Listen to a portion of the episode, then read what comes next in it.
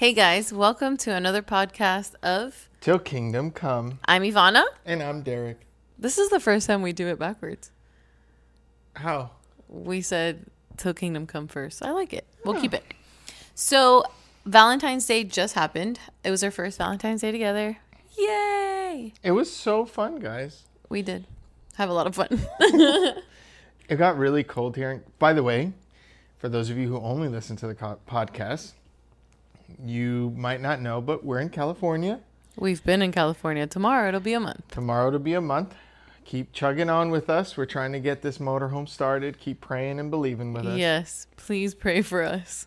But actually, it was a pretty cold day on Valentine's in California, and it caused us to really just cozy up, watch movies, cook. Not that we were going to do something extravagant, but we had plans to go out, but it was just so cold.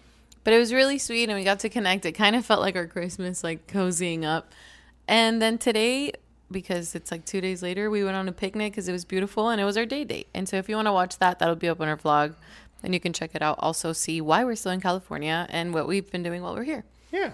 But because it was Valentine's Day, we want to talk about a very important topic that I find comes up a lot in Christian culture. Yes. Can we do a drum roll? Singleness.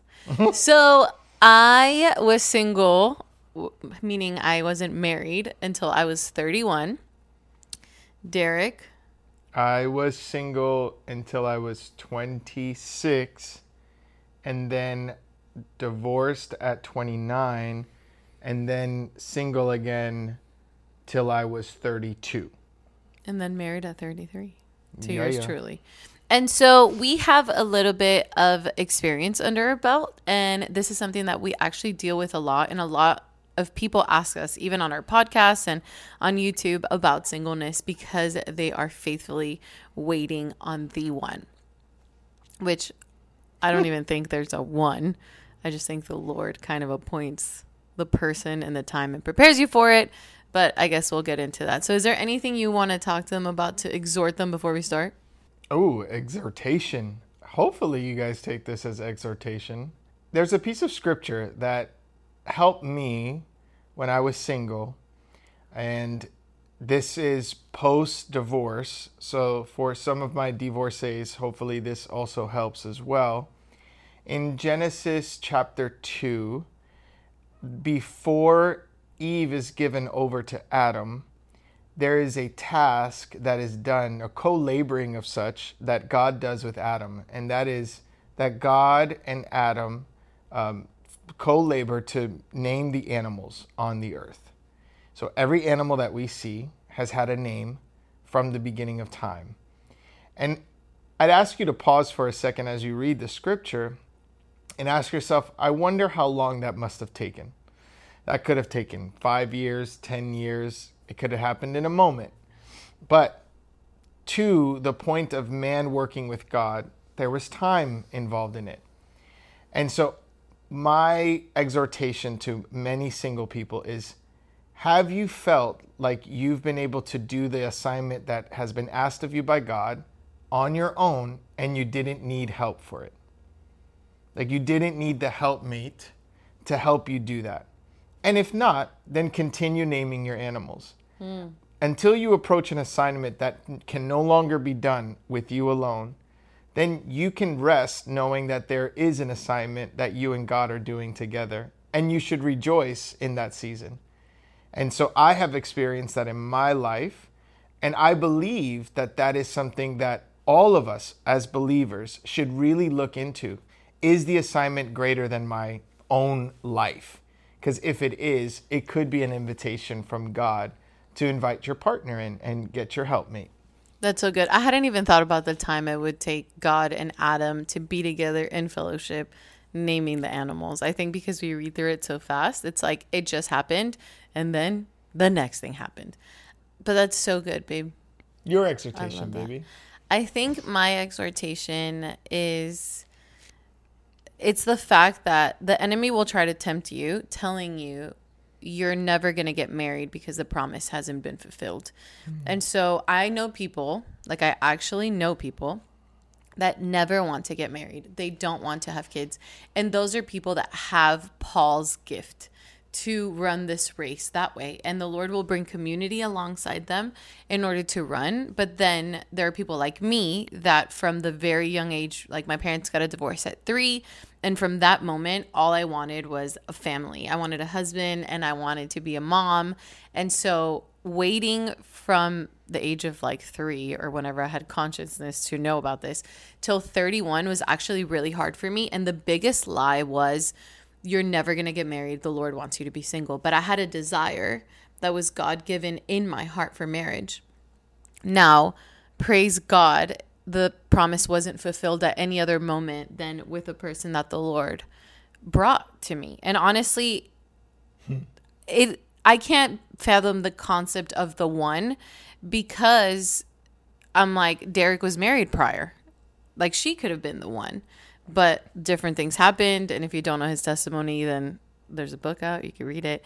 Hey. But it's like that wasn't it. And so then it was me. But it could have been her. There could have been a moment where it could have worked out, or anybody else. Like, what if I would have chosen someone else, because there was free will? But I think when I come to that point is the understanding that if the Lord has given you that desire to get married, then trust and believe that he will bring that person, and then he'll give you the grace to be with that person. And then while you're in it, like in the singleness, I think my biggest exhortation is enjoy it. Like, yes. Seek the Lord, spend all your time with him, travel, go on mission trips. Do not put your life on hold waiting for your husband to come along, because there are beautiful things, like you were saying, that the Lord wants to do with you. And so my exhortation is, don't put your life on pause, but also just trust in the Lord and believe and enjoy Jesus as your husband, because he's wooing you to prepare you for your mate. Amen. That's so good, baby. I think you said something that was really important too. It's like, you had a lie that God wanted you to be single. God is not the author of confusion. So he wouldn't tell you to be single while you want a husband, because that's confusion. And I want to reiterate that too, because when you read the scripture, it's Paul's exhortation for all to be single like him, because his journey, his life, resembled one that could run such a long and hard race. And his word says, and I think it's 1 Corinthians 15:9, that he outworked all of the other apostles, right? Sometimes those outworking others, that's the luxury of being single. Yeah. And this life isn't about works. This life isn't about trying to outwork others, but that is the reality of a single life, that you do get to do more than a couple that's married. We get to go a little slower. We get to go far, just slower. Exactly.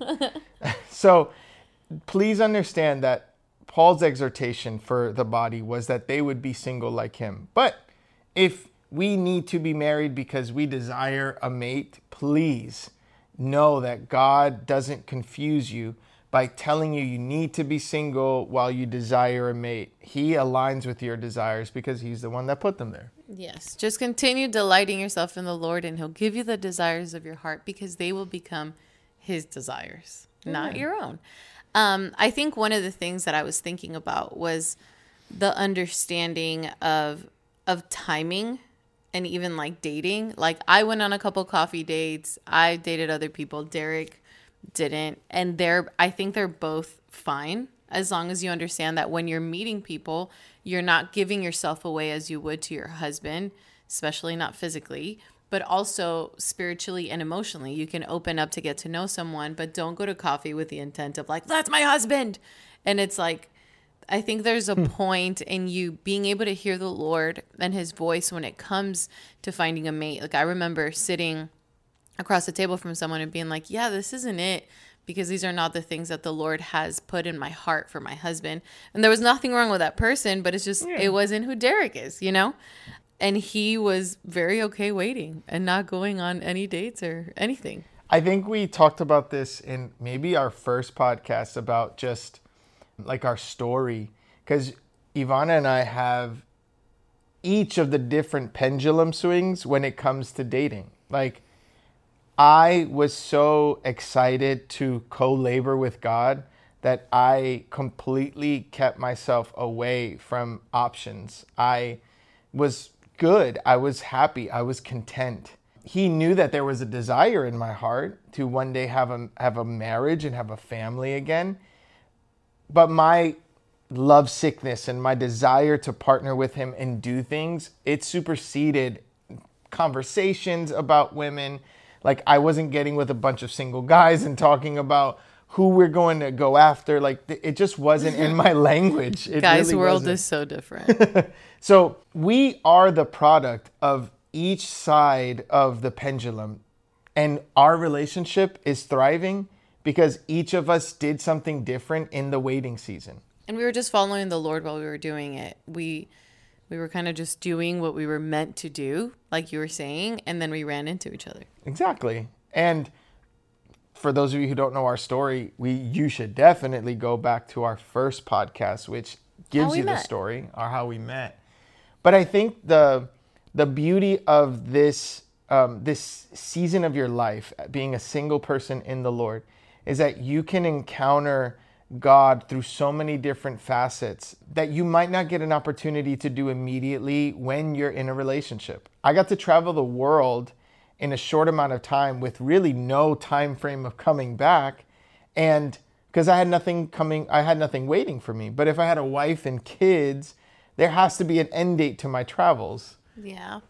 And I think one of the things you mentioned, you said I had a desire for a family. And honestly, that was God's desire. That is why he created family. That's why he created Adam and Eve. Like, family is God's design. And so kingdom marriages, godly marriages that are going to move the kingdom forward, are God's plan to take over the planet. Like, for him to win back souls is for people to experience revival in their families, to see children that grow up in the presence. And so I want to encourage you, if your heart really is that, if you have a desire for family, for children, that you would trust and believe with the Lord. I think one of the things I'm reminded is that he can partner with both. That God, Jesus, didn't have a spouse on earth, but he is also in heaven waiting for his bride. He's going to come back and get her. And so my encouragement to you is partner with him and get to know him in the waiting. Would you grow into the person that you need to be while you're in this season, so that when the person comes along, you're ready? I think so many things I went through or did or learned with the Lord, they really taught me and prepared me for this season. And so I think that's our encouragement to you guys as a newly married couple that went through a lot, but now we're here and the Lord was faithful. And now we get to celebrate and encourage others. Yeah. You can thrive both in singleness and in union. And that's really, it's just to piggyback off of everything that Ivana is saying. It's, just know that you were meant to thrive each way, that neither one of these seasons are bad seasons. They're amazing, and you can choose to partner with God for each of them to be utterly amazing in your life. I think that is something that you have to tell yourself, whether it's, until you get sick of hearing it, or if you decide that, like, today's the day. I'm no longer going to wait feeling upset, or I'm no longer going to be dating feeling upset, that you are going to wait with joyful expectation. Yes, the joyful expectation of good, that you would have hope for the plans that the Lord has for you. And so we love you guys, and we'll see you next time on the 'Til Kingdom Come podcast. Later, guys.